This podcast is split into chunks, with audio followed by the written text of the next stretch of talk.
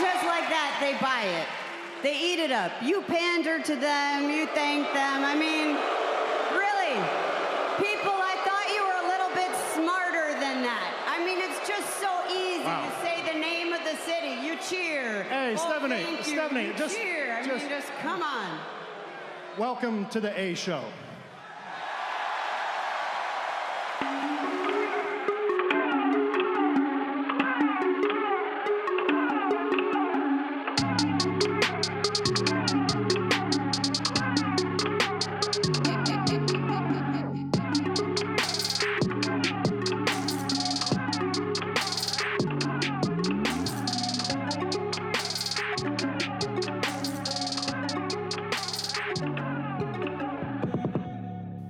What's going on, everybody, and welcome back to the A Show with the Kings of Pro Wrestling Podcast. We are on episode 129.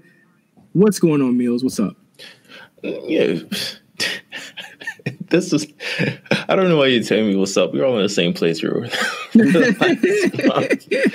every time I hear what's up, I'm like, you know what? He's been saying this every episode for 129 episodes, and I'm I still stuck. never see it coming. I I, But I also, can't. like, I, it's part of the shtick. It's part of the thing now. I'll, I see- ask it I'll say this.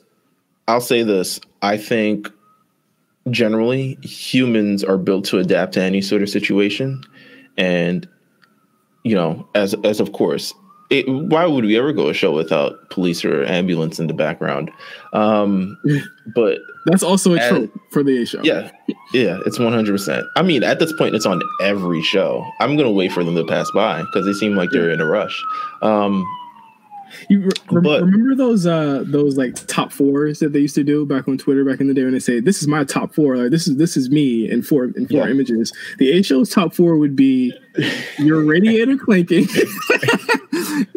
sirens, yeah, uh Oscar, in good or bad, and uh, what would be the fourth one? Or what's going on? What's up, Meelz? Yeah. What would be the What's up, one? Mills?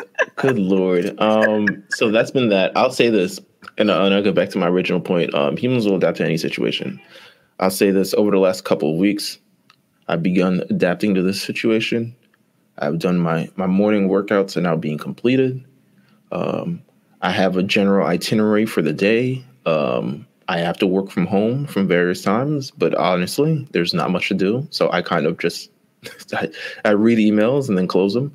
Um, uh, I, you know, I just been generally been eating, you know, of course, like it, it, once you build a kind of itinerary, a routine, a schedule, you kind of stick to it. And now I'm afraid I'm going to get used to it and actually not going to want to go back to work. Oh yeah, the moment they say this is the day, I'm gonna say, okay, put a week on that, and I'll be there next Monday. Yeah, I need a week to, re- to recover. You know. of course. So, Yeah, from this announcement, just in general. Jesus Christ, what You are you trying to do to me? What's really pissing me off is, and I don't think anybody even really knows this, but I, I'm I'm not bringing this up because I want the attention. I'm bringing this up because I'm mad because like I'm I'm I record in my like I have a makeshift a show podcast bunker in the closet. And Mhm. it's where all my sneakers and clothes are. And it's just like I bought so many clothes in the last week and I can't wear it anywhere. And like my birthday is on Thursday, and I wanted. I had an outfit that I I've been planning to wear for like months, and I I can't wear it at all. You can't be like um Shy Gilgis Alexander and just league fitting from the crib. Like, I just feel so silly. I've been in sweatpants for like a month. Yeah, nah, it, it, it would be ridiculous trying to get a fit off. No, I bought a lot of clothes. I actually bought, what did I buy? I bought my, you know, I don't buy a lot of Supreme that often, but I did um, a couple months ago. So I Yeah. bought that. Haven't been able to wear it. I have this jacket that's like, obviously, it's kind of a spring jacket. It's definitely between like winter and summer jacket. Never going to be able to wear it. We're not getting out till summer. So that jacket is a dub. Um, I have pants I bought.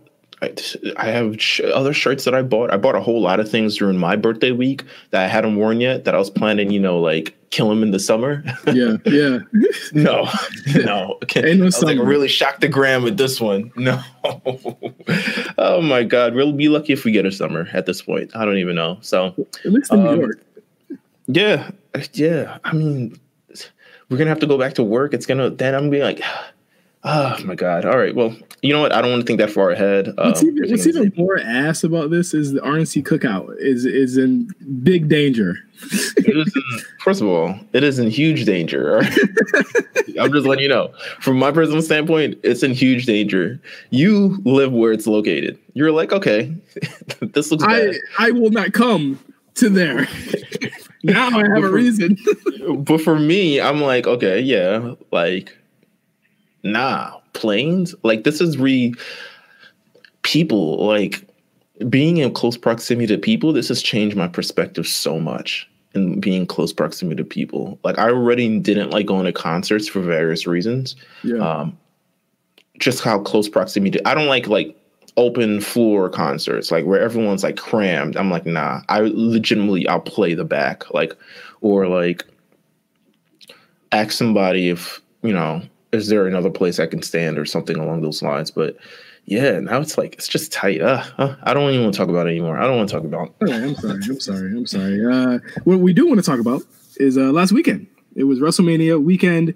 Uh, I'd have to say, you know, by all by all statuses and and, and all, you know, you know, all ways that we could we could describe this. I'd say this it was it was a success. Both both nights were a success. Before we get into it, like, would you say that, Meelz? Yeah, I would say so. WWE's touting a success, especially a social and digital success. I mean, who knew that a WrestleMania with no people would generate the highest social engagement that they've had for any prior WrestleMania? Like, I'll say personally, I'll say personally, probably. I, I, think more more on the nose for people that watch weekly. I think a lot of people that watch this stuff like you know, pretty regularly were into it. And and I think it was the most positive I had ever seen people on the company in a really long time, other than like a couple of matches, then we're gonna get to those. But like uh, I think just in general, by the end of the night, both nights, it was a, a, a Warrior success by by ten o'clock, eleven o'clock. It, it, was everyone was was buzzed about it and ready for the next night or ready to talk about it. You know, I think just the general format of the lack of exhaustion from watching eight hours of wrestling and trying to figure out how everything fits into context, which which was to me a much better way to do it. Now, will they do this next year? Probably not, unless they can secure that stadium for two days in a row, which I would be hard pressed to find them being able to pull that off two days in a row. We might get it the Romania after next, um, if they decide to go that route. But I feel like this is going to be a one time thing. Um, yeah, I, at least for at least until like you said, year after next, I I, I don't think that they can finesse two two nights out of uh, L.A. next year. But you know, it, it was.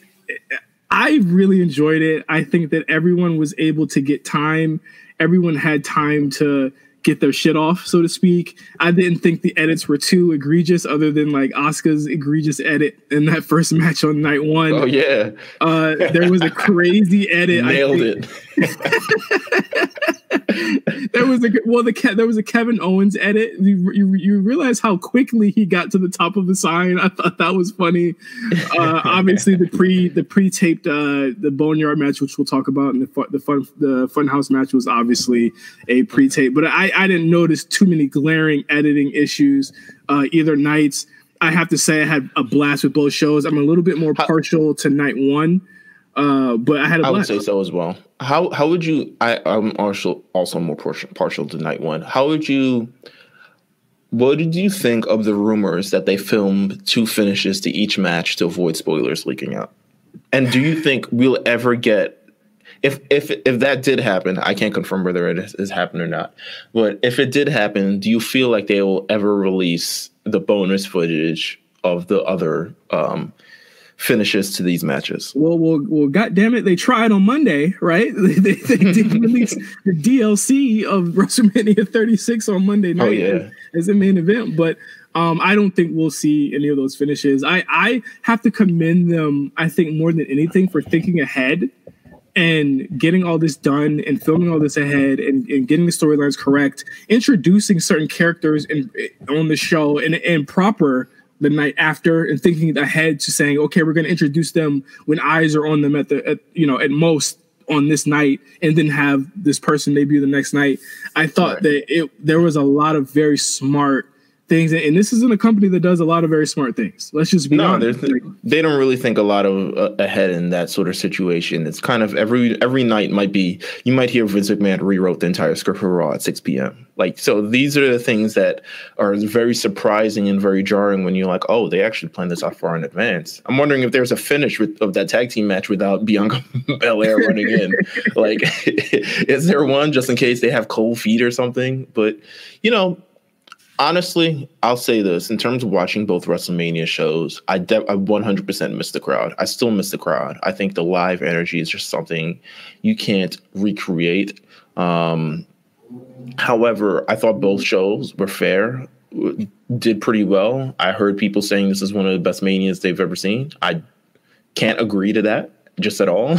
Uh, well, Um, okay, okay. Let, let- I mean, this is this show essentially is going to be all mania talk because that's the yeah, only mania thing talk. And, and don't forget, we got hot takes. I feel like we opened up we opened up the hot take hotline, Yes. and everyone has flooded with various takes. And They miss hot takes, right? Titus O'Neil face. That's all I got right now. but let's talk about Mania. Yeah, let's talk about Mania. Yeah, I um I, I really do think that as far as where it stands, it was better. I think by proxy, it's it's a better show than last year. Last year had better moments. You had Kofi, you had you had uh this this show didn't have oh, oh damn. I mean when you when you put the boneyard into it I the, can't. the, the This, is- this WrestleMania will be an anomaly to me because this is the WrestleMania. To be honest with you, I cannot see them outside the Boneyard match. I can never see them playing replaying this WrestleMania ever again. Funhouse. Um, I don't. Yeah, I don't see them playing it because just seeing it on TV, like we we're buying into it because we're wrestling fans. We all love the programs and stuff. But buying into it when there's a crowd, I can't ever see them putting this in like packages and and and and sending this to networks and be like, okay, here's you know, play this mania. Da, da, da. Let's play the mania where there was no sound and all you hear is grunting from Charlotte and, and Rhea for 25 minutes. Like let's play that. Like I can't see them playing this. To me, this WrestleMania is kind of like one of one. Yeah. Um, none and before it'll it and none to come.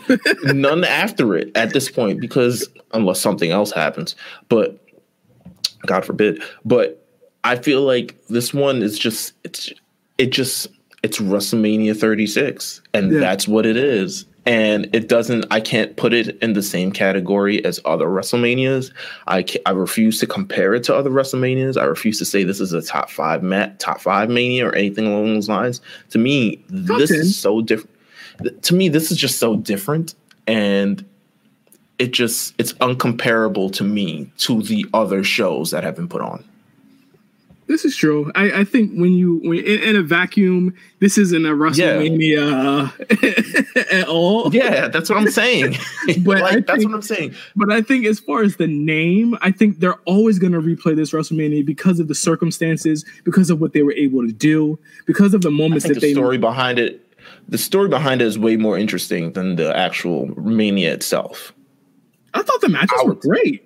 No, the matches. I mean, the matches are great. Don't get me wrong, but I feel like just the story of this WrestleMania, of creating this WrestleMania Mhm, and that's keeping what I wanna everything under wraps and bringing people in and doing all the stuff, the the Drew McIntyre story, the Edge story, all these other things that are brought into it. I think just the general air and the story around us, why Charlotte Flair wins and why Rhea Ripley won't be seen for whatever amount of time. Oh, like, there's so much different things that are brought into this fact that I think personally is more it's more of the interesting grab when you talk about WrestleMania 36 than the actual card itself. That it's it's more interesting than Kevin Owens finally defeating Seth Rollins and getting his win back, or or Charlotte Flair beating Shayna Baszler, which is big, but you know could have been it would have been comparable to the rest had it been in a different circumstance. Let's talk night one.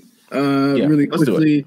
A really strong night of matches. I, I thought really the only weak to me match on the card that night was uh, Elias and Corbin, but it was again a match that you knew going in what it was going to be, and for Oh, the yeah. time the time they gave it, I didn't hate it. I thought that again I didn't watch it. So. Oh yeah, I, I, didn't hate the match. It went around like nine to ten minutes, I think. Um, Elias yeah. did win, but I thought it was strong. I thought the the uh, Alexa Bliss and Nikki Cross tag match was, it, against the Kabuki Warriors was really really good as well. Uh, really mm-hmm. showed off Alexa Bliss, uh, her babyface role. I think that she she's really good in. I, I, just wish they let her talk more, but I thought that she was really excellent in that match as well. But let's get yeah. to Becky Lynch and Shayna Baszler. The third match that night, both nights started with women's matches, which I thought was cool. It was the first also in WrestleMania history. Um, mm-hmm. I they were slugging out there, and let me just say that for every every women's match that was on this card on these two nights, they felt like fights, and they and they really uh, upped their game for every one of these matches. I, I think that Baszler and Lynch was a match that was not what we expected it to be. It was Baszler giving, but it was also Lynch giving a lot too. And I think the lack mm-hmm. of a crowd allowed them to do a lot more stuff, like the table spots that they did and stuff like that.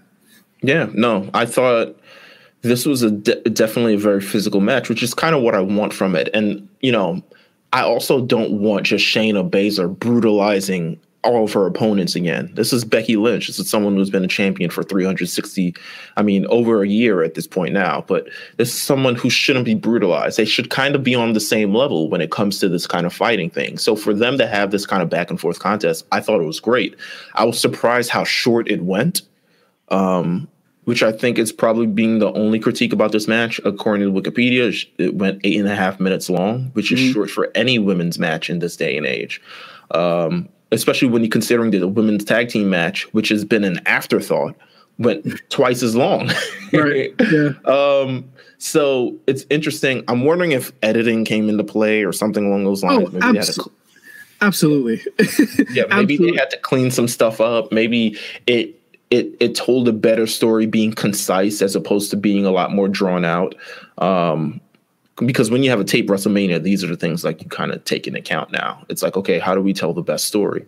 Um, especially when you have this result of Becky Lynch going over, which I'm glad that we both predicted, and I think we both saved our. I mean, I don't think we would have ever came on the fire if if with this result if we were if we didn't predict it. Yeah. Um, in terms of like us being overly like, oh my god, they ruined Shayna. Like, no, we would have never been there. yeah, no, I I think that again, we know how they book her, and I think that's the way that whether you're Triple H, uh, Bruce Pritchard, or Paul Heyman, that's the only way to book her. In that you survive her, you don't, you know, explicitly beat her. Um, yeah. And I think that's what Becky did. I, I do agree there was probably some cleaning up because I know that there's a lot of lag time in Shayna matches where she just stands around. There's mm-hmm. none of that in this match. So if you go back and watch it, it's really just to the point, get your stuff, get your stuff, and then it was over. Um, yeah, they, they replayed no. the, the Kairi Sane ending to that for, for her to beat mm. her. Um, I thought that was, I thought I was, I was fun. I thought that was a good way to do it. I mean, it's literally the only way people ever beat Shayna. yeah, pretty but, much. But again, it's the same thing that we said last week on our prediction episode. You don't want Shayna, your big boss of the women's division, after you know your top heel, so to speak, to lose or, or win the title in front of no people where there could be no reactions. They, the WWE can't get the faces of people reacting, crying, Becky, mm-hmm. you know, lose stuff like they they love that, and you want to be able to have a, a, a good social reaction as well as an in person reaction. Have Shayna work to it again have Shayna build herself up to whenever that they have people in the crowd, they can get the rematch, potentially Boston. You do that. I don't think Shayna's ruined. I don't think Becky's ruined. Let her get her year, bro. Like she's never had a run like this. Let her have it. She's the top person in the company. She just yeah. is. Like it's yeah. not even there. It's to me, there. It isn't like her. Hers A and Roman's B. I think she's number one. Yeah, period.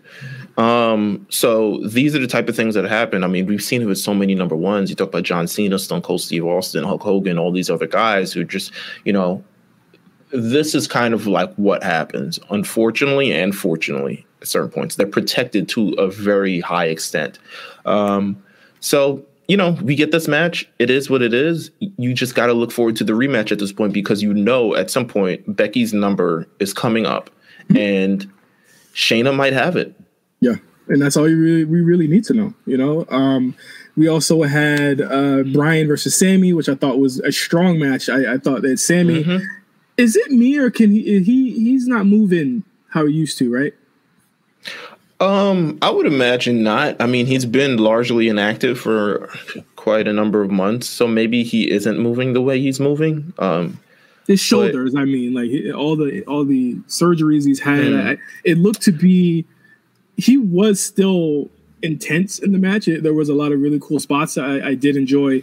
Uh, the, him taking all the punishment from Bryan, I thought was it was a really a really nice thing for him to be as as far as far as a heel. I, I think he's actually become a better heel to me in a lot of ways than KO has just just yeah. off of this artist collective group that he has because it's just a stronger he has stronger people to work off of yeah and he's so obnoxious like obnoxious yeah. to the point where it's like get out my face and the way he wins itself is like oh my god i can't believe this motherfucker won like he's doing a very good job um yeah. for him to still be intercontinental champion at this point i think it's really really you know i didn't expect I don't know what I expected, honestly. I think Daniel Bryan, Sami Zayn continuing this run. Let's keep it going for as long as we can. Let's continue to build up this artist collective, which is a long term thing.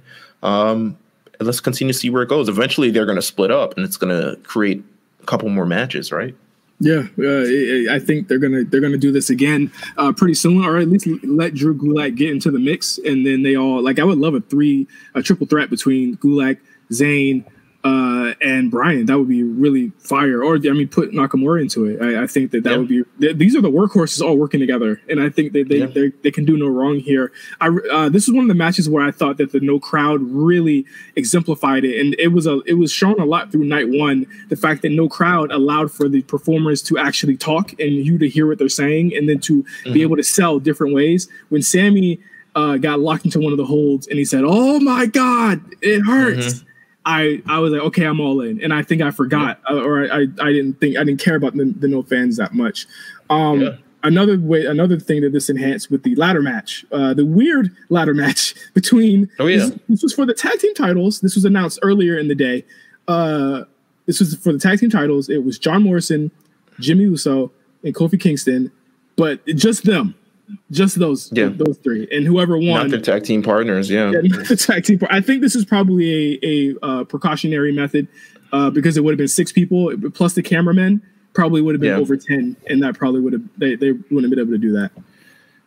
No, I mean there's certain points. I think just in they said you know the kayfabe report was Miz got injured. Um, there were some reports that Miz was sick or something along those lines, and they didn't want yeah. to take any chances about it. So I think that was kind of a situation. This is kind of only the only way that they can kind of really pull it off.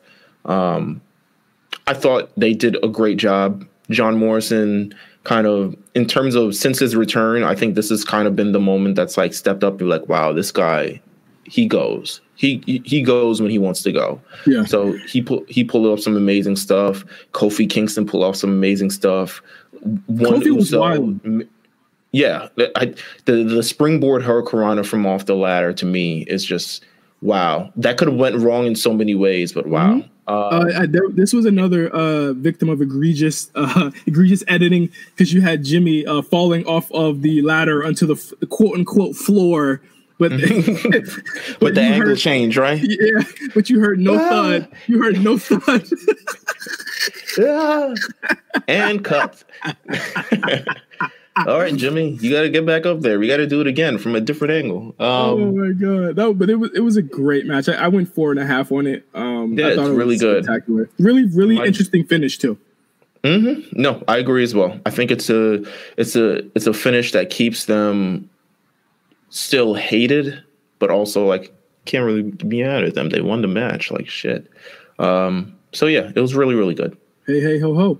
Uh, next up, we, they, there was the Rollins and and uh, and Owens match, which hey, I didn't think that they could put on a performance to the level that they did but mm-hmm. I thought that the the swerve that they pulled with the DQ, which you know, if we got DQ, I was like, okay, it's Mania. They do finishes like this, but I'm. I didn't like the restart finish though. Uh, I, I get it, but I didn't like the restart finish only because it cut off the match as we was in the momentum of the match, and then it yeah. kind of had to be restarted again. That's why I didn't like about it but I, I, like the story of KO fighting from under the whole time because you're thinking, okay, he's not going to pull this off, and then he has to do something wild that Seth would never have thought that he, you know, Seth, Seth would never have done. Uh, he had to literally jump off of the Mania sign, which again to me is a moment in itself because it's so freaking wild and KO. Oh, yeah. it- he's insane. that for sure. Yeah. Yeah, he is insane. This is remember the same guy who jumped off the Hell in a Cell. Uh, you know, like, oh no, that was wasn't that? No, I'm sorry, other way around. It was Shane on No, him. no, no. No, I feel like Kevin Owens has definitely jumped off. I think he faced Shane at some point and jumped Yeah. off a Hell in a Cell. But remember, it was Shane- has- It was Shane jumping on KO. Remember, and Sami moved him. That was what what it was. no, but there was another one too. I feel like there was another one. Hold on. Let me see. I might be wrong. I think it was the Um, other way. No, no, no. I know there was another way with one, but I feel like I, I feel like I've definitely seen Kevin Owens jump off a damn cell. Um, but go ahead. Okay. Uh, yeah, I, I thought it was a great match. Uh, I, I went really high on it. I think Seth, once again, when when motivated and when given a- an opponent that's not Dolph Ziggler, he can really put on some magic. And and you know the right person won here. I'm glad that he won, and they can potentially move. I don't think this is over with yet. I do think they are owed one more gimmick match before this is over with. So I think that's going to happen fairly soon. At least that whatever they think Money in the Bank is going to be. What do you think they're going to do with Money in the Bank?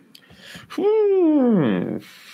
I don't mind. I don't mind a crowdless Money in the Bank. I just think that again, I think that's what essentially we're gonna get. but it's not going to have eight people. I think it, at most it'll have four to, four to six. Would you?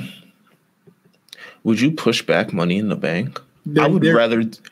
They're I not. mean, they've already announced it. Yeah, they Yeah. already announced it, so it's not like. But I think I probably would have pushed. I would have pushed until June, um, and then maybe get some big matches on the actual tape show, so we can at least look forward to a couple things. But um, Money in the Bank, I think we're just gonna we're gonna get a bunch of rematches and a Money in the Bank match. We could probably get qualifiers really, really soon. Um, think that's next really, week. really soon. Yeah, Yeah. really soon. yeah, I, I think that's that's literally next week. Um, yeah, I, I again, but you know, did you see the the uh, the precautions they're taking? And this is why I think that, that we might get six, uh, at least six people in these matches. Uh, PW Insider reported that in WWE tapings that are coming up, the company is going to change the ropes, turnbuckles, canvas, aprons after every match into a complete sanitizing of the performance center after every row of tapings that they're going to do from now on because they're go- they're going to be taping this weekend. Come on, how you can how can you not stand? How could you not stand a company that takes care of its performers? I'm sure those folks Somebody's gonna hate you. Those folks in Jacksonville slipping and sliding all over the same germs. Come on, come Tony on. Khan like, hey, we don't got enough Lysol, bro. We don't to- got enough Lysol for this. What do you want from me, man? Just you know, oh man! I, I, again, like you know, there, there are there are thoughts on both ends uh, about whether they should continue, but I I honestly think that if there was if it was possible, I think NFL is probably going to try and do something similar. I think NBA is going to try and do something similar. I oh, think NBA, sport, you can forget people. Yeah. you can forget people. Yeah. These people are paid a lot more than these wrestlers. Um, I think with the NBA, I mean, I don't want to get my thoughts on NBA because you probably hear from some cool people eventually um, Yeah. on the whole NBA stuff. But yeah, it, I, I applaud what WWE is doing if they're taking these type of precautions with every match and everything like that. Yeah. Uh, then we had Goldberg versus Braun Strowman. Of course, that was announced uh, on Friday SmackDown. Um, I, I don't have much to say about this match. Uh, I Strowman won. Strowman won. I'm like, part of me was like, whatever, like, whatever. But then part of me is also like, at least he won one, and I'm Cool. happy. Well, no, I don't. He didn't even win the- know, he didn't win the 'cause room. had that- He had. This is true. He had that weird. Did you see that um social media post that he had a couple weeks ago regarding independent performers and? Mhm. He Yeah. was um he was like yo you guys i don't understand why you guys are begging for money you guys should have this more prepared in advance and stuff like that and i was like bro bad timing terrible timing and of course he didn't get like reamed at too bad um because i think it's just it happened in the wave of like covid and what's Yeah. wwe doing so it kind of got buried under a lot but um he need to rethink that uh but I'd say at this point, at least he won, so he can get out the way because his career was looking extremely shaky in the light. um, especially after losing a title to Sami Zayn a number of weeks ago, it was looking real shaky in the light. At least he got one out the way. Braun Strowman's a world champion. That's all we can say. Cool. Cool. Uh shout out to Goldberg. You know, thank you for thank you for the uh, your your countless con- contributions in beating the theme. Yeah. thank you so much.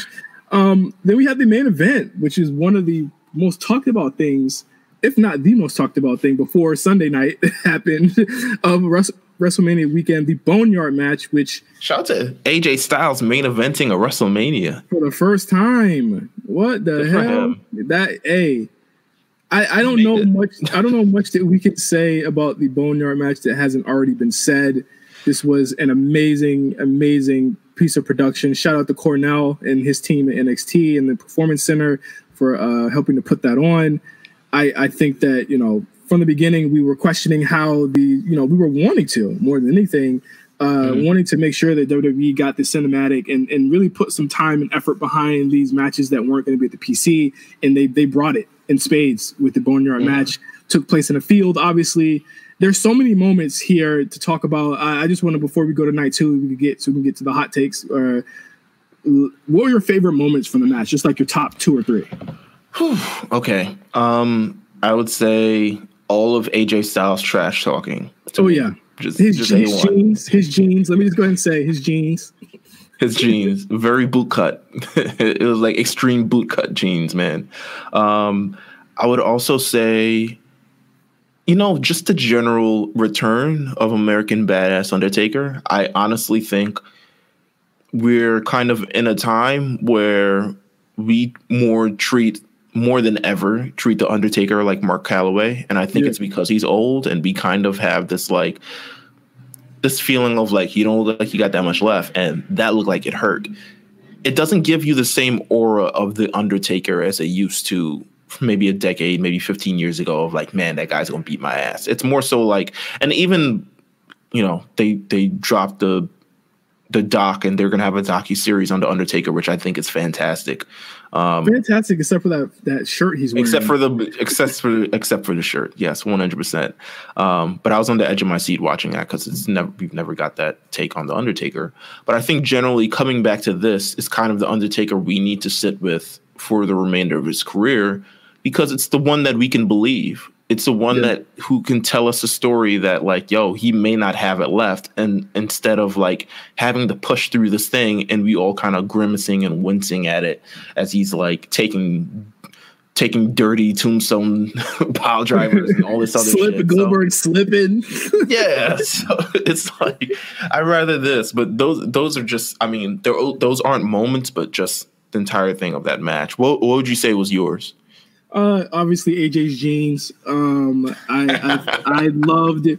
I loved the the OC coming out. Shout out to to Gallows and Anderson. Boy, they they they stayed down until they got to this moment. Man, I, I got to shout out them too.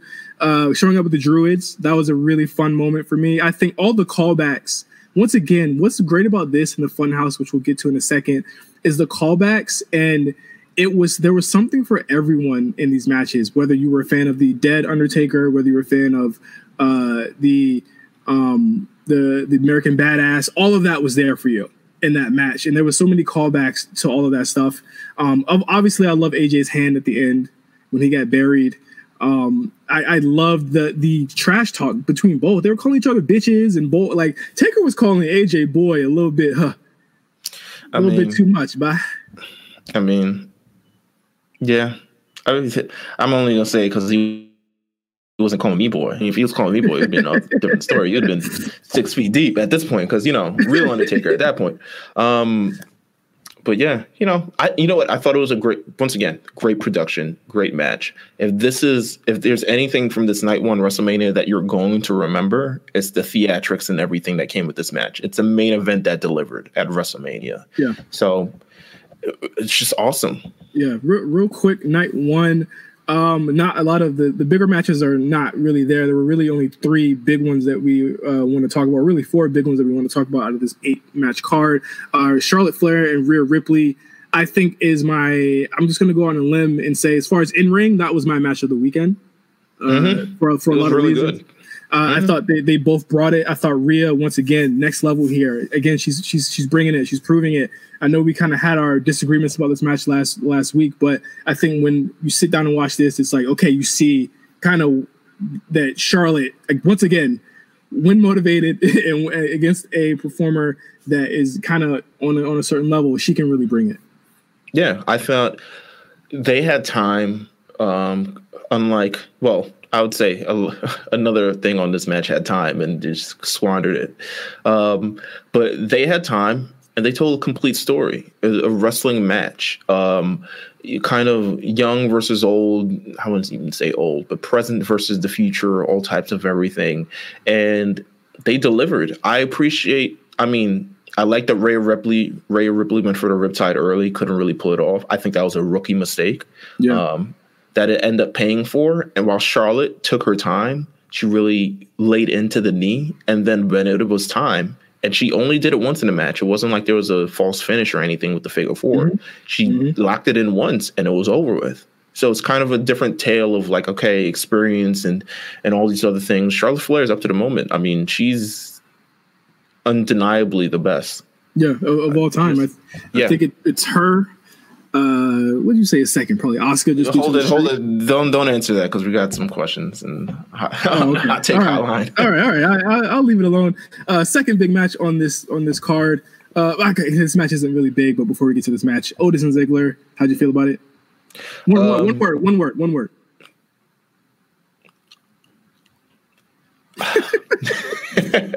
My one word is kiss. Mine was a moment. Okay. Shout out to Moment. Otis. Shout out to Otis. That's my that's my statement. Shout out to Uh, moment. Really needed the crowd, but moment nonetheless. Edge and Randy Orton. I know you were waiting so long for this match.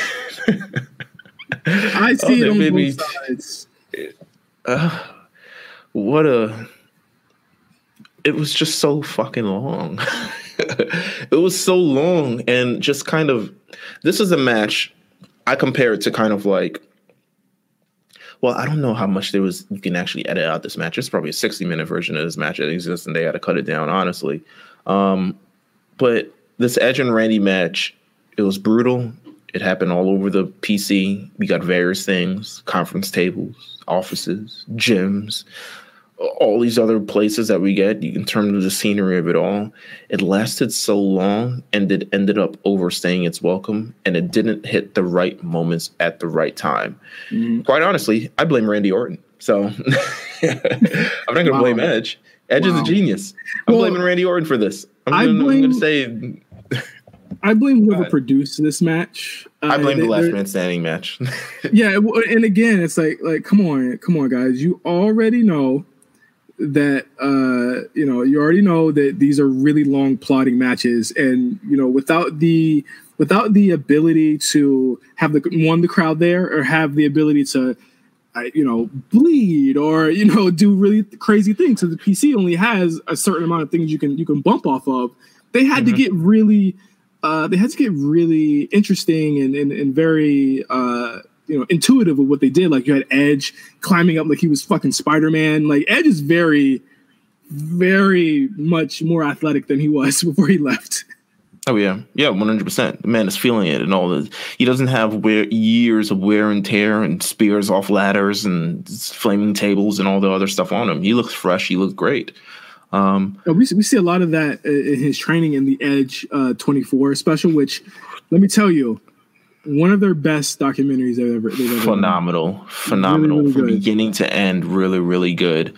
I think the last man standing match. I don't think it should be an answer for when we got our get real brutal. Um, Yeah. I think last man standing match should be an answer to who can do it better than the other, who can last longer than the other. It shouldn't be an end to a means of brutality, even though it is a brutal match. But it should be an end of who has the fortitude to kind of last longer. And we didn't in the in the program leading up to it. You didn't really get that, but Edge and Randy. It was a story of retribution and and you know thing like that. I think if they just kept it a regular street fight or something, it would have been really really good. Um, but nonetheless, m- to me, the biggest disappointment of the weekend, unfortunately, I have to say, it was that last man standing match. Yeah, I'll, ag- I'll agree with you there. Um, Yeah. I, I think you know you look at the card top to bottom, like none of them had the.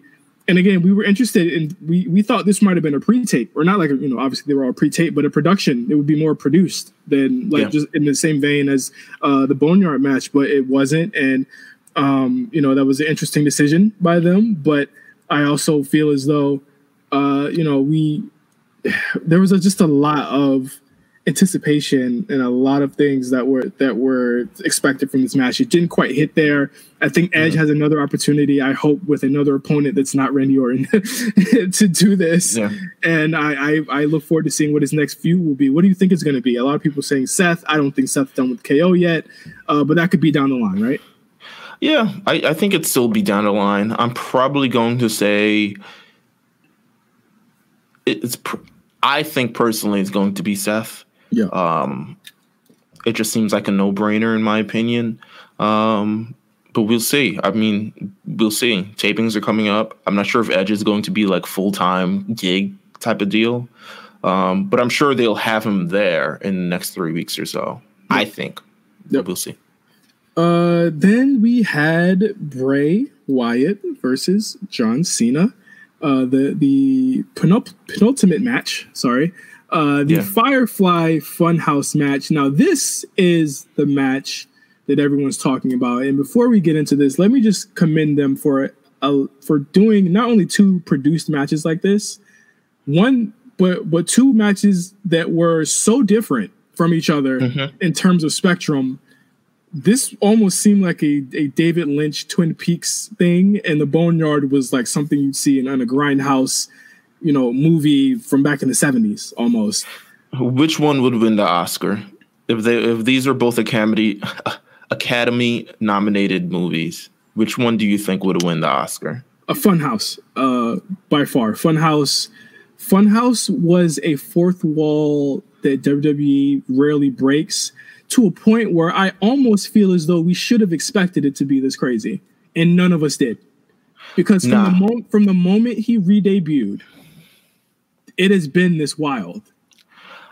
I I here's what I think about this. I think generally the reason why we never expected that match is because as wrestling fans, we're conditioned to a certain thing, and a lot of it's a lot of it's WWE fault. I mean, I don't think they've ever done a match or a story or whatever the hell this was as nuanced with as many callbacks, which is with as many different things ever in history. This mm-hmm. is legitimately you can spend this is not a one watch match, which is something very rare. Other yeah. matches you can watch once and it's like, okay, you get the experience of it. But to truly understand this match, you need to watch it a couple times. There was a lot of things I missed. I missed the whole Nikki Bella reference in this match of the you can look but you can't touch. I was like, oh, I I caught that and I said, oh, he's green. Yeah, I I I missed you know, they're telling these stories and he's still trying to explain it, the whole Cena with the NWO thing. And it's like, what if he turned heel? What would that kind of look like? And well, let's revisit it to this time and do all this other stuff. It, it was a lot of playing on. I mean, honestly, you guys could review this on late fees and see what the hell you come up with this. Well, but well, what's interesting was that Pat was watching both nights, and Uh-oh. Pat was very interested in the Funhouse match, and he had a very positive reaction to both that and the Boneyard match. And he was like, they need to do this more often because this could get people like me to be into this more. And I, I, thought that, you know, it was really cool that he got to see this mania more than anything. I know that it wasn't. He doesn't like seeing the 30 minute, 30 minute Aleister Black versus Apollo matches. oh no! I, I, mean, I don't know if he watched Raw, but I thought that match uh, was phenomenal too. But no, that was a banger. Yeah, but, yeah. um, but he enjoyed the production value on it. It's like it wasn't super it wasn't super expensive looking. It was literally the Funhouse. It was like st- still the same set, but it was it was mm-hmm. Cena through the years, and also Cena. What if Cena? Yeah. What, but then was also turning the, the the camera back on Cena and saying everything that you said about me. It was actually you were talking about you, and I thought that yeah. was the interesting part there. Yeah, you got callbacks of Wyatt, you got called back of Cena. You kind of explored the career arc of Cena, what he brought, what he is, what he represents, what what people believe he is, the perspective from outside, the perspective from inside. The expect you know, like it's so much. You can legitimately do a major long analysis of this match, which is something you don't get quite a lot. Um, so I enjoyed it. I'm not sure when the next time I'm going to watch this match is because I kind of wanted to settle in before I kind of jump back into it and want to take a look at it. I don't want to like jump back in too quick and it kind of fall out of favor with me. But from what I saw, it's another fantastic job from WWE. It's a it's the it's the moment from part two you'll probably remember the most. Yeah, uh, I, I love this. I, I again, let, us revisit this one day. Uh, Yeah. because again, I think people are still processing it. Uh, main event was Drew versus Brock. Again, not much to say here. Uh, really short match. Drew kicked out of the the the F five at one. Let me tell you, when Brock wants to make you, he will make you. Oh yeah, oh yeah, he he will.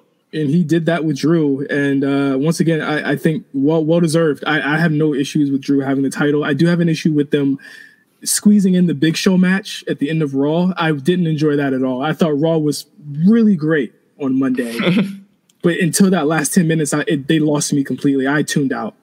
So I'll say this: I'm on the other side of the spectrum where I thought it was a cool thing that once again these this is WrestleMania. This is kind of a one on one of one WrestleMania, kind of in a vacuum. I thought it was something that had never been done.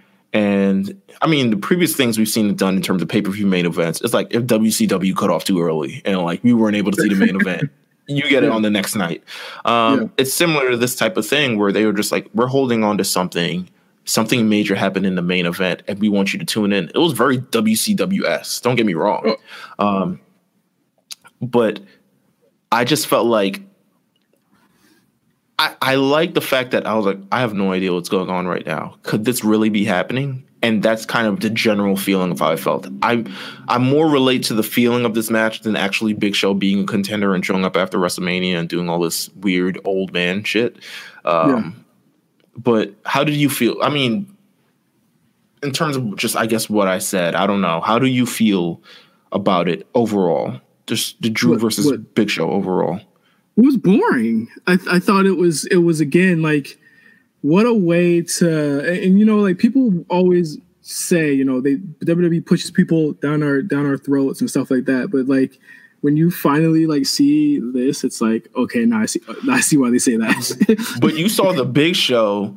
Uh, to me, I saw the big show. I was like, here they go again with this motherfucking big show. I don't And buy it I also saw like the big big show on Netflix, and I'm like, wait, are they really going to do this? That's what in my I, I didn't buy it simply for the fact that I didn't see the Big Show crying, and then two months ago he got his ass beat on Raw. Why do I think true. he's gonna he's gonna pull this off now? Get out of here, Yeah. bro. It's not gonna This is true. This is true. Um, yeah, but That know, was Mania. I, I thought that was two- mania. I thought I thought a seven point five and an eight show. I thought night two was like a seven. No, actually, I'll wait till the I cops get it. I'll wait till the cops carry me away for what I think about this show. No, I'm kidding. I can't. I can't give night two a seven because the Fun House and the main event I thought brought it back for me. I give it like an I- eight and eight point five. You know, I'm once again. This, these manias are so bizarre to me to rate them. I love these certain matches, but they, all exist in a vacuum for me. I do want to say one thing that we didn't get to talk about. Um, I thought Bayley did a great job at WrestleMania. Spectacular. I thought Bayley just kind of. I'm always been like here or there on Bayley. It's either here or there. Like, Yeah. but she has been filling out this heel character since she did it the night after Survivor Series, and or the show after Survivor Series, and she has been delivering it. And you know they're leading up to this program with Sasha Banks. So it looks like I think she's probably going to turn sooner than later, and they're going to have this match and Money in the Bank or something. But she's done such a good job. So that's all I got to say about that match. Yeah. So uh, let's get into hot takes. It's been a Hot while. takes. It's gonna- been quite some time, and we got quite a few hot takes. There's uh it's Let's get wild. to let's get to a lot of them on. so that we can we'll, we'll get to them and we can we can close out with them. one more, uh, uh, just one more thing. Um, quick news: Ray Ripley, heard her Yes. visa expired. Yes, yes, I almost forgot about that. Um, very, very, very shocking. I know people will probably be like, "Why didn't they catch that?" And it's probably because for the past three months in the United States, we've been dealing with a global pandemic. So that I, I am willing to give a benefit of the doubt here because it probably got real wild over the past couple weeks with people not being able to move. But um, I think that uh, you know, it sucks for for Rhea. I think that it's really dangerous, really, really, really dangerous for her to go back to Australia, where she is way more susceptible. It, you know, just flying over there. to receive the you know coronavirus than than anything. I, I think that again, mm-hmm. like it just sucks the the way that this is this has gone down, and the timing is is terrible. Um, obviously, Charlotte is the champion now, so you can you can give Rhea some time off when she comes back. She can she can potentially get her rematch or go to a new program, but this is really terrible news all around for her. Right. Um, and a couple more quick things. Once, I mean, we talked about it just briefly, but Bianca Belair debuting Monday Night Raw. Bianca Belair's Raw. How do you feel? I mean, we've been wanting this forever. we were just like, move Bianca up, move Bianca somewhere. She's done in NXT. She's done everything that she can. She's improved to a point where we think that she is capable to have these matches on the main roster. To me, to me, she looks like a main roster star. Mm-hmm. Um, she's just doing everything we can. Um, you know, she's with the Street Profits. I'm sure this is just a way to kind of like introduce her into the fold before they kind of have her do her own thing. But shout out to Bianca Belair for having a WrestleMania moment. Um, she she looked good both nights. I thought that the perfect person to put her against was Zelina because Zelina will bump like a like crazy for her, and I thought that she made her look really good on Monday. Yeah, and then also we had the return of Nia Jax, another possible contender for Becky Lynch's championship in the future if they decide to go that route. Yep. Uh, I'm whatever on it. You know how we feel about Nia Jax on this show. I I, I bangs Nia Jax, so you know what? If they can make her into something, bitch, please they haven't proved to not Becky, not Becky, please. It's going to be Becky. You know it's going to be. There's no other way unless they do Asuka. You know, they might do Asuka. Who knows? Um, let's see. Uh, let's get into hot takes. Yes. The hot, hot Hot Take Hotline. We opened it up for the first time in quite some time, and you guys responded in a big way. Let's start with the first hot take. This one comes from actually, this is let's start with an anonymous hot take um, that came through some other means. I won't, I won't divulge it at all. Okay. Um, I'm very interested in this one. Um, let's see. It goes Hard, of course, it's about AEW. It's like AEW and WWE. So, see how you feel about it. Hardcore AEW fans are hypocrites and they're ruining wrestling. The same people that said AEW is doing good under the circumstances said WWE needs to shut down in the same breath before WrestleMania, and they spent the last two weeks trying to bury what was a really good show. They're trying to clear the lane for AEW, and it's corny. What do you think about that? I do think I again, Twitter's an echo chamber. I think if you log off Twitter, I don't think there's anyone really noticing or caring about what that company's doing. They're mostly talking about, oh, sh- oh shit, WrestleMania is gonna happen, but it's not gonna have fans. Like even if you were to look on Twitter, there were a lot of people that um that were like, oh wow, this is interesting. You know, there were people that usually wouldn't watch the show that were watching it because of the means that you could watch the show on. But I think once you tap into the echo chamber and the us versus them mentality on Twitter and social media, absolutely that that was going on. I, I but I think like if you're gonna do one, you got to do you got to do uh, both. You know, you, you got to say if if if it's not right for WWE to do it, you got to say it's not right for AEW to do it. And I think right that Mm-hmm. And, I, and I think it's even more kind of crazy that they even had like people in the crowd at one point, like the first week that they did it, and they were saying, you know, like like Meelz, you know, they, it really made you uncomfortable that Cody was like, you know, we're not going to be afraid of this. We're not gonna we're not gonna sit in the house, you know. Right. But, it's kind of arrogance in the face of a national pandemic and disaster. It's a, yeah. it's it, it came much more of arrogance than like, you know, proudness or like Safety. it was. Yeah, there's some. It's just you know, it was it was crazy. Um, we got a lot more AEW hot takes. I'm going to start with one that was, I mean, I'm going to go through some of the WrestleMania ones and we'll get to some of the AEW ones in, in quite some bit. Um, this first one comes from, I'm afraid to say this name. I don't know why we told people to submit anonymous names, but they are killing I don't even want to say they're killing it. Um, this one comes from Chris Benoit's Death Diary. Uh, All right, cool. Let's not announce.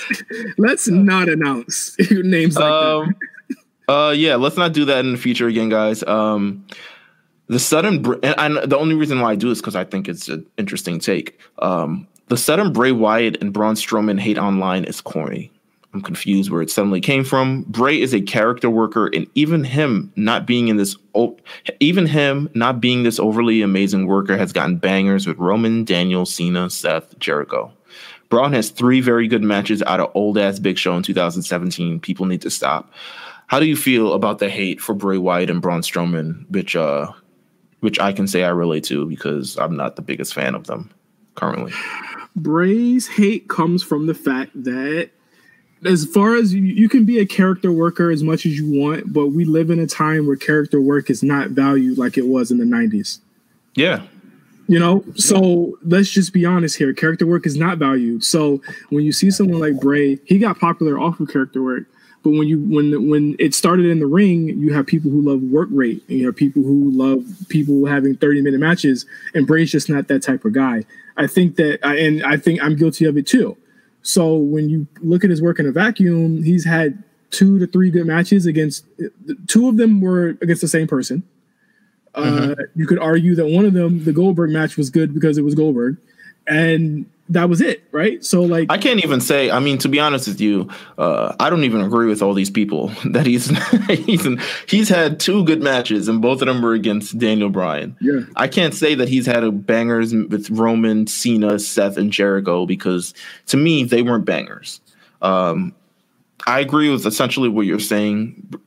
You can't Bray Wyatt is an incomplete character in 2009, in 2020, and maybe it would have been different in 2018. I mean, ni- sorry, 1988, where that was so lauded and things like that, and the you know larger than life thing.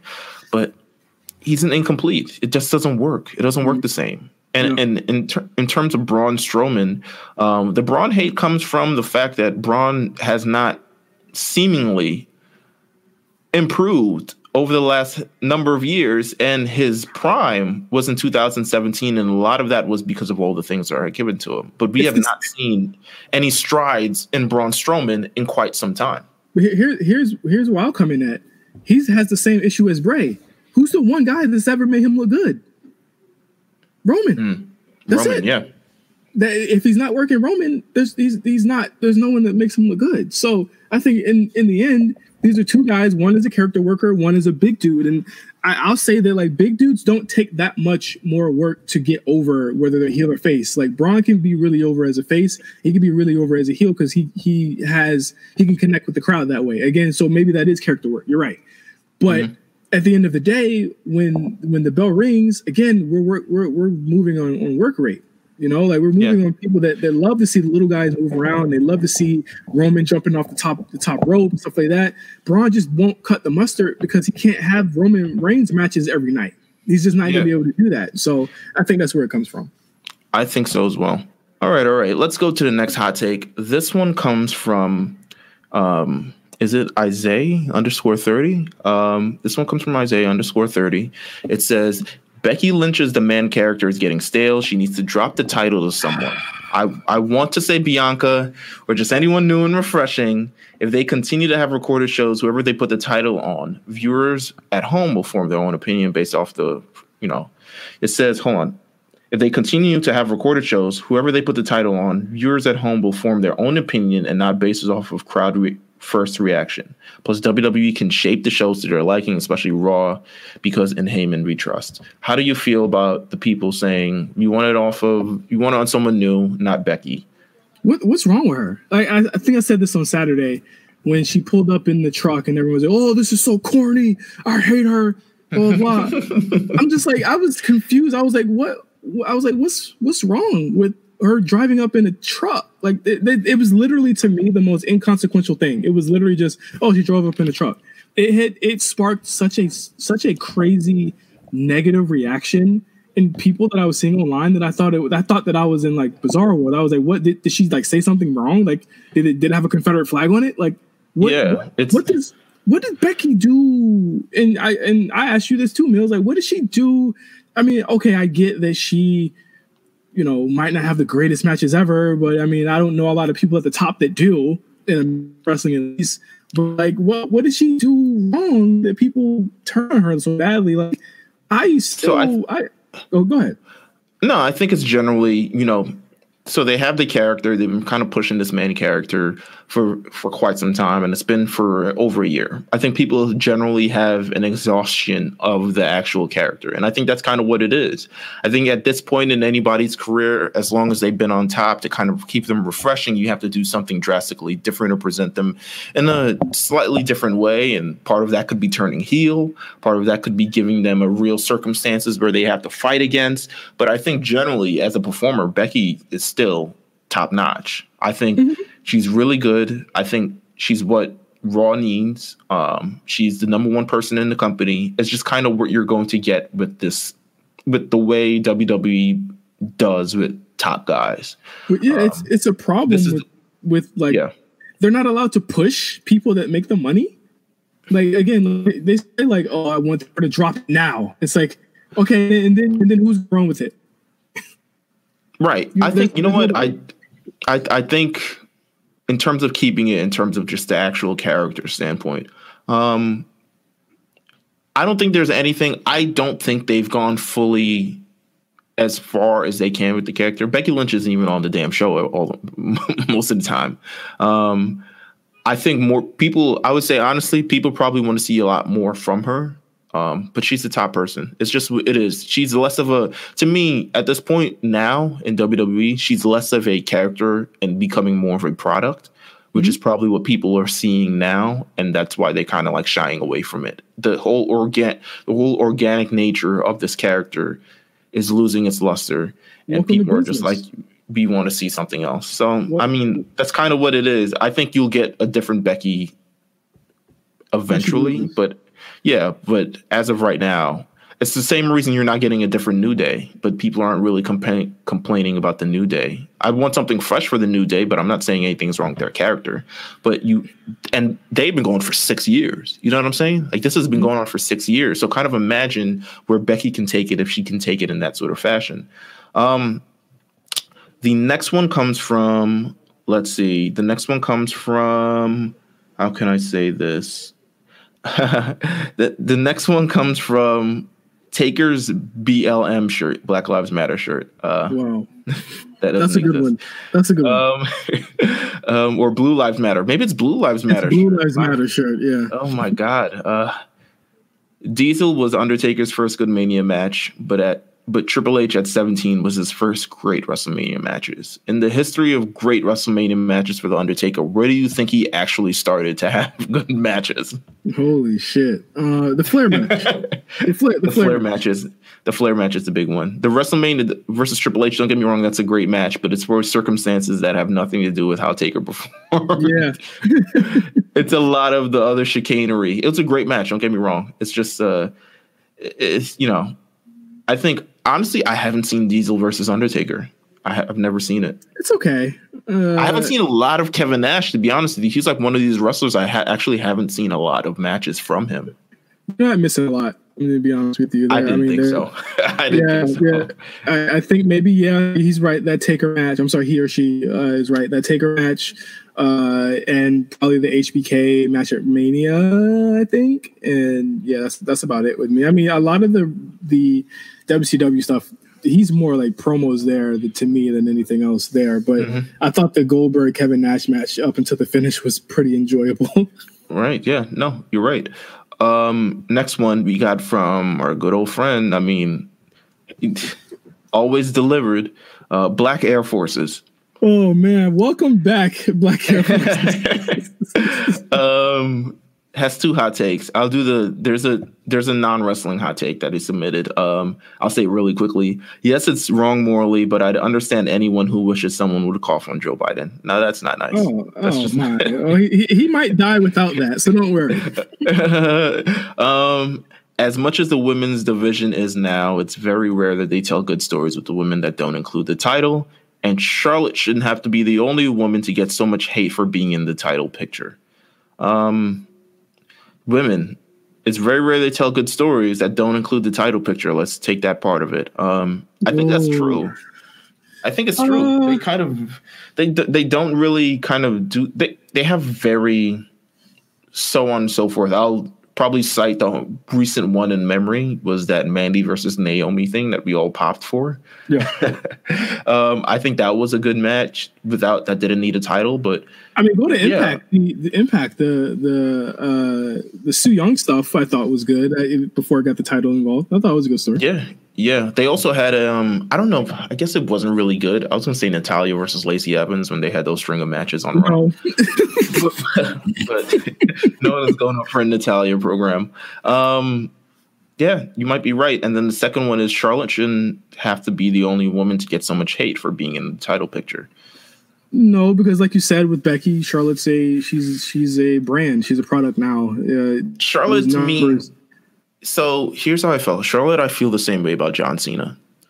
And when John Cena was on the run, as long as that belt spun, John Cena was winning that belt back, no matter no matter what. um, as long as the belt says "woman" on it, Charlotte's gonna win the belt. That's a fact. I mean, yeah. she's lucky she ain't come in and, and win those tag titles both her damn self. Because I mean, that's probably the next step for her. To be honest with you, um, we'll see how that goes. But yeah, I mean, that was a that was a perfectly interesting take. Let's see what else that we got here. I want to get to some more WrestleMania shit before I get on this AEW hate. Um,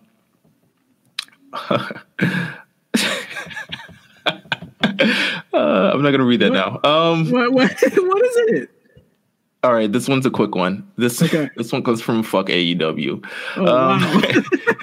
it said Firefly Bun- Funhouse and Boneyard Match are any are better than any of Matt's high school project ass deletions. All right, uh, I I'd say they're they're both up there. Would they're you? both I, up there. They're, they're no, I think they're all they're all on par. The deletion yeah. thing. How do you feel about the the general thing that Matt Hardy's inspired a lot of these things that have taken um, place on WrestleMania this weekend?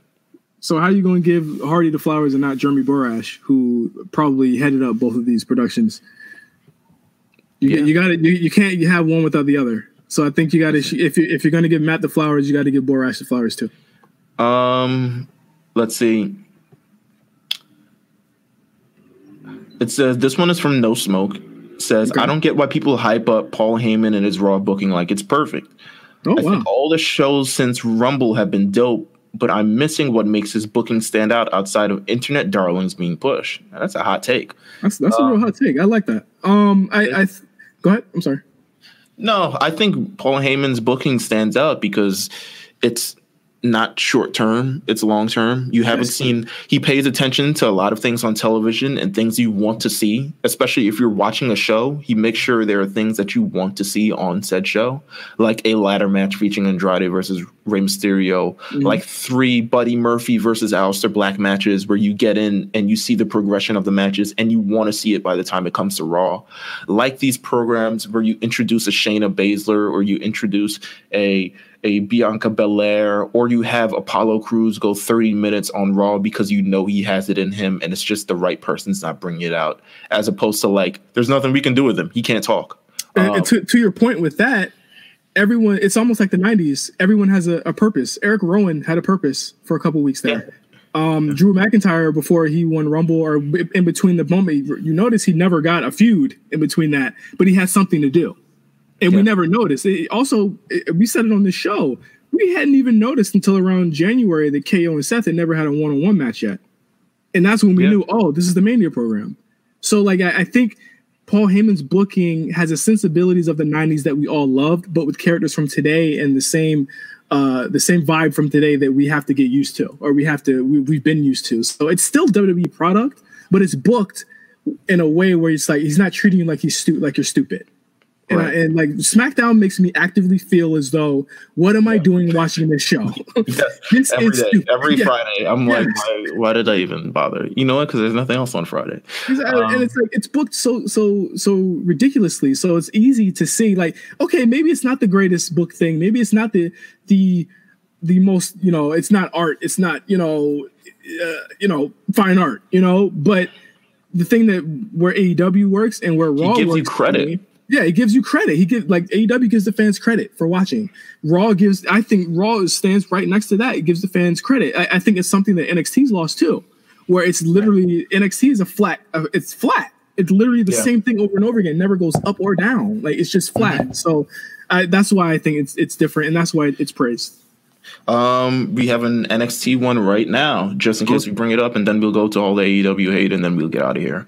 Um, Johnny and Ciampa going. Oh, this one's from Pharaoh, by the way. Johnny Okay. and Ciampa going along with their feuds and matches has hurt their value and lessened their feud. Mm, no, because I'm excited for Wednesday. I'm excited because it's the end.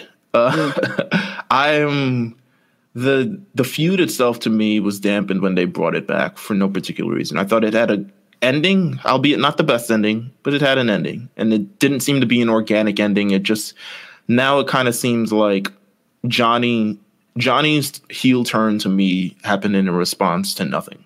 It happened because He lost. yeah, it, it essentially seemed to be like, all right, we got to finish this up. But it's just like you guys are just friends months ago. To me, it didn't make sense why it happened. Um, but They, it looks they, like they, they attempted to explain it this time. And and here's the thing, like everything goes wrong. Like remember the first, the second time they were supposed to have this match, and then Ciampa got injured, and then they had to do. No, it was supposed to be a triple threat match with Aleister, and then one of them got injured, so they couldn't. do it. Aleister. And then, right, it was supposed to be triple threat with Aleister. Aleister got injured. Then they had to push up the third match early. Then they were trying to do it again for the New York show. And then Ciampa got injured. And then they do it again. And now they were trying to do this match again at Takeover again and WrestleMania. And Takeover fucking canceled. this this program to me is stung bitten. Let's finish it up. Let's get it out the paint. Let's never mention this again, and let's never get these two close to each other again. I hope one of them moves to a different show because this has gone on long enough. It's it's gone on so long that it's so many problems have arisen because of how long it's gone. Um, We're devalued. But devalued. yeah, it, Devalued. it devalued everything. Like, just why are we trying to fit this and to make it work? So I kind of agree with it. Um, I don't agree with them I as characters or in their value. No. Yeah, I, I thought for a second there, both of them were still relatively high, especially when they moved into the Wednesday night live era. So I, I can't say they're are devalued. I think that um, in the beginning, when we all were like, "Why?" back in February when they went back to it, but I think that again, I, we're all waiting for for Wednesday. We all know they're going to kill it. I think people need to stop doing is acting like their matches were bad, and let's just Yeah. keep it To here. me, The, the just- problem is the story. The problem is the story, not the just. the matches for me is kind of a problem and everyone kicks out of everything then he kind of tell a shitty story but i that's just that's just personally me um ooh i see another one that's not aew one. First uh, i'll say this uh really really quick one. Um this one comes from facts no cap. Uh people will turn on drew before summerslam when they remember ko's on the same show. I don't think that'll be the reason they turn on drew but it, No. i mean it might it might They're, they'll turn on Drew because it's the same reason why they turn Kofi, same reason why they're mad at Becky driving cars. It's because they they win all the time. And Yeah, and I think personally, they'd be like, these matches aren't as good as I thought they were going to be. Yeah. especially when they're putting him against Big Show and fucking all these other people. It's it's it's hard to market Drew as a face champion because he has nothing to fight from under. Have you seen him? He's fucking huge. he's gonna have to turn. I I felt as though the Big Show stuff was kind of leaning there, don't you think? Like when he was like, "I'm not Yeah, gonna fight no. you." Like yeah, no, it it. I think that as well. I mean, Big Show is one of those only few competitors that can make Drew look like he's fighting from under. Um, But you, you won't have that luxury for a while. And then also, yeah, y- you're seeing it now, and I think the the Big Show match is part of it. People would probably start turning off of that. He was like, oh, this guy's just gonna keep winning. yeah. Wow. That that's what we're gonna turn. I, I do think KO is he's in line for something Yeah. big come Boston. I don't think it's the title. I would really love to see KO and Brock. I'm not gonna lie to you. Let's see. All right, let's go to the AEW hate. Um,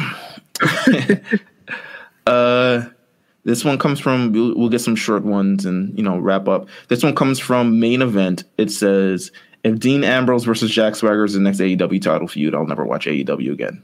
Ooh. well, I I don't. I mean, you, Meelz, you watch more than than me.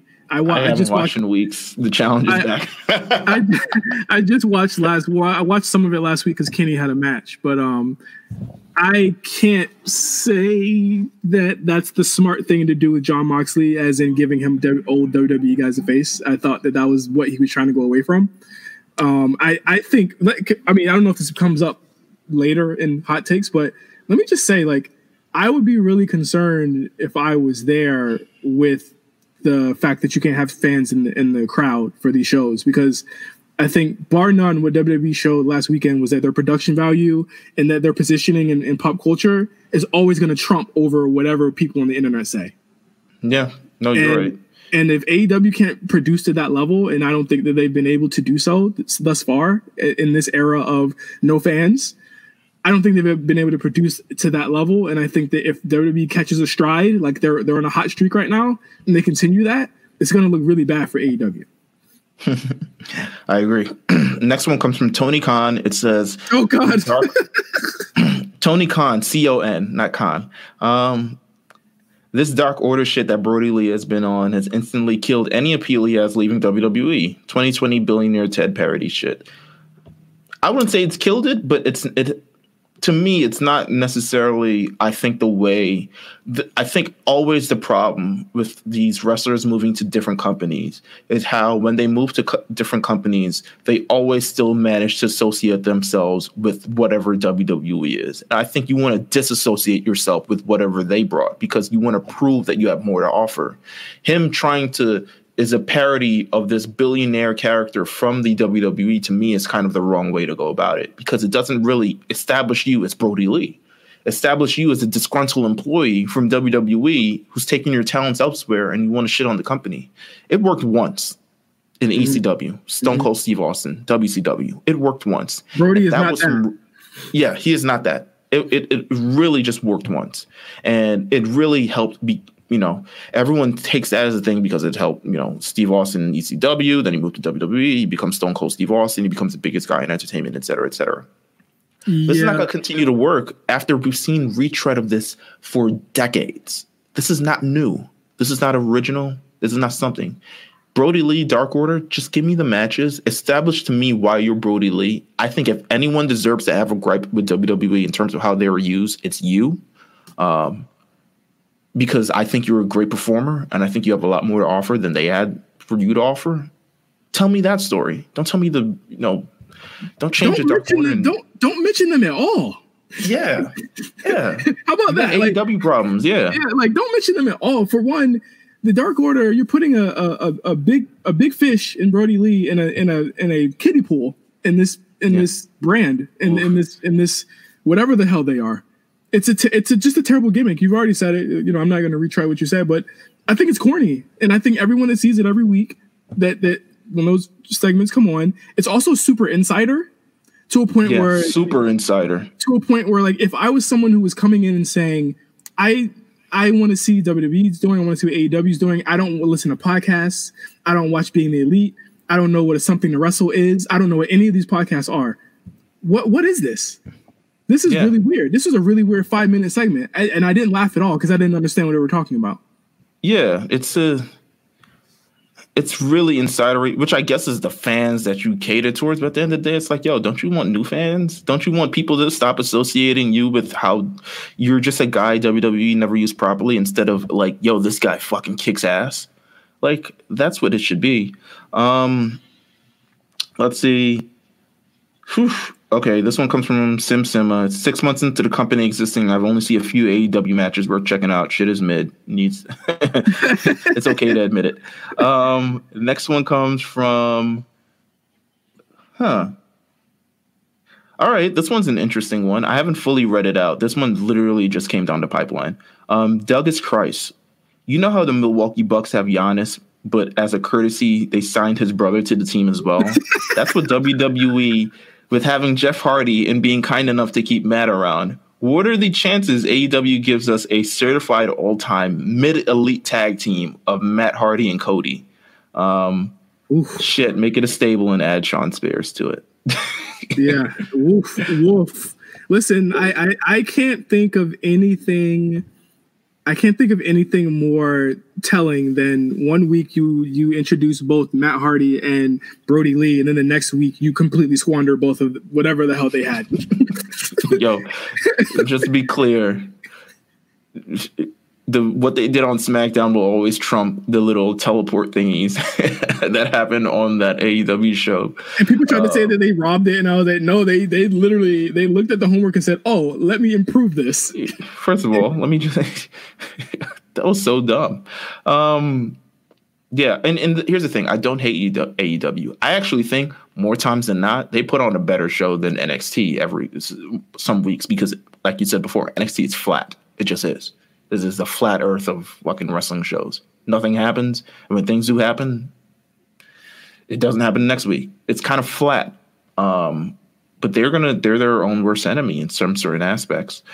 Um, let's see if we can get one more. Uh, we'll do one more. This will be the last one. It'll be something that you will like. Uh, hold on, let me see. Mm, before I wanna. yeah, read that. Make sure there's not any No, I, I was, Walls wait. I was wait thinking. Room. I was thinking. Um, if I wanted to do another one, but no, I'll do this. Wrath Trollins. Um, Finn Balor is perfectly brilliant in his current role as a tweener heel. He should never be babyface ever again. Uh, this is the role I think that was meant for him. I, I but I do believe that, I, and I love what you said earlier Meelz about people being a brand. I think that Finn got caught in being a brand very quickly with the demon stuff. And mm-hmm. he, that, that became his only identity to a point where he had to go back to where he was to create one. And mm-hmm. I think that this is a great, a, a great, you know, position for him. Um, I was unsure on the heel stuff because he was getting cheer, but I think if, if anything that Paul and everyone in NXT did, that was they made him a tweener very, very quickly so that he, you know, pretty much faced off against anybody. Um, I and there are very few tw- tweeners in any company, really, right? Like there are very few people that that kind of toe the line that uh that Finn does. So again, he's an yeah. original character. Um, I, I, really like you know what he's doing with the character. I just wish the matches were a little bit better. I, I haven't really been excited for like a Finn Balor match in a long time. Yeah, I, thought, I thought the Gargano match was really good. I thought the Riddle match was kind of eh, it was okay. But uh, I think that I'm still waiting for Finn to have that one match in this character that that's going to wow me. No, you're right. You're right. I mean, that's the. I agree with you. Um, I'll say that this is the end of hot takes. Thank you for everyone who submitted. We got a ton of takes actually submitted. We have weren't able to do anything, but I'm pretty sure we'll do this more in the future, especially with these tape shows and nothing really progressing like that. Yeah. Um, but so I'm sure we'll do this more in the future. So of course we'll always submit the link when we're ready to do hot takes. But I mean that's it for the week. Thank you guys all for submitting for to the hot take hotline at this point. Yes, and, and thank you. Um, can we can I, can I keep adding more? Can, can we do more next week? Um, you know what? Sure, let's do more. Yeah, you want to finish up this batch? You want to finish yeah. up, up, this batch? There's still more. It's just of uh, varying degrees of uh. There's a oh, there's a there's a good one. Let me say this now. Seth Rollins is the new Mr. WrestleMania. Yes. By Alexander Simpson, new WrestleMania. Yeah. Seth Rollins. Yeah, if Charlotte yeah. if Charlotte is able to be Miss WrestleMania, then I think Seth he, he holds it. Yeah, Charlotte either, might be Charlotte might be both. Charlotte might be men and women. Uh, yeah, she might. She got bangers every time. I think that um, it's either Seth or Brock. I'll, I'll, I'll say that. Um, yeah. Uh, thank you guys for listening to the A Show so much. Uh, we really appreciate bringing this content to you guys every single week during this really trying time in the world. We hope you guys are hanging in there. We are too. We're, we're right there with you. Please subscribe to us on Apple and Spotify. Uh, and leave us a comment, leave us five stars. Let us know what you're feeling. Follow us at RNC Radio Live for the latest and greatest in RNC Radio, including this channel itself, RNC Radio's main channel, The Lookout, and more. Uh, so until next week, thank you guys for listening to the A Show. We'll see you next week. Happy Rusev Day. Wash your hands. Clean your phone.